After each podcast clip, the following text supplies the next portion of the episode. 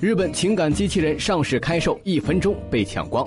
形似缩小版卡通人物大白会察言观色，它就是号称全球首款能识别人的情感并与人交流的机器人胡椒。美国有线电视新闻网二十二号报道，日本软银集团将胡椒推向市场后，仅一分钟，一千台这款机器人就已售光。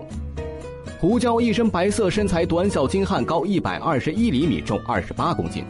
据软银集团介绍，胡椒自带摄像头、触觉感应器、加速器，并且具备类似内分泌系统的多层神经网络。它可以识别人类的音调和面部表情，从而与人类交流。按照这家企业的说法，胡椒主要是为了让主人高兴，它不是工作机器人，而是人类的情感伴侣。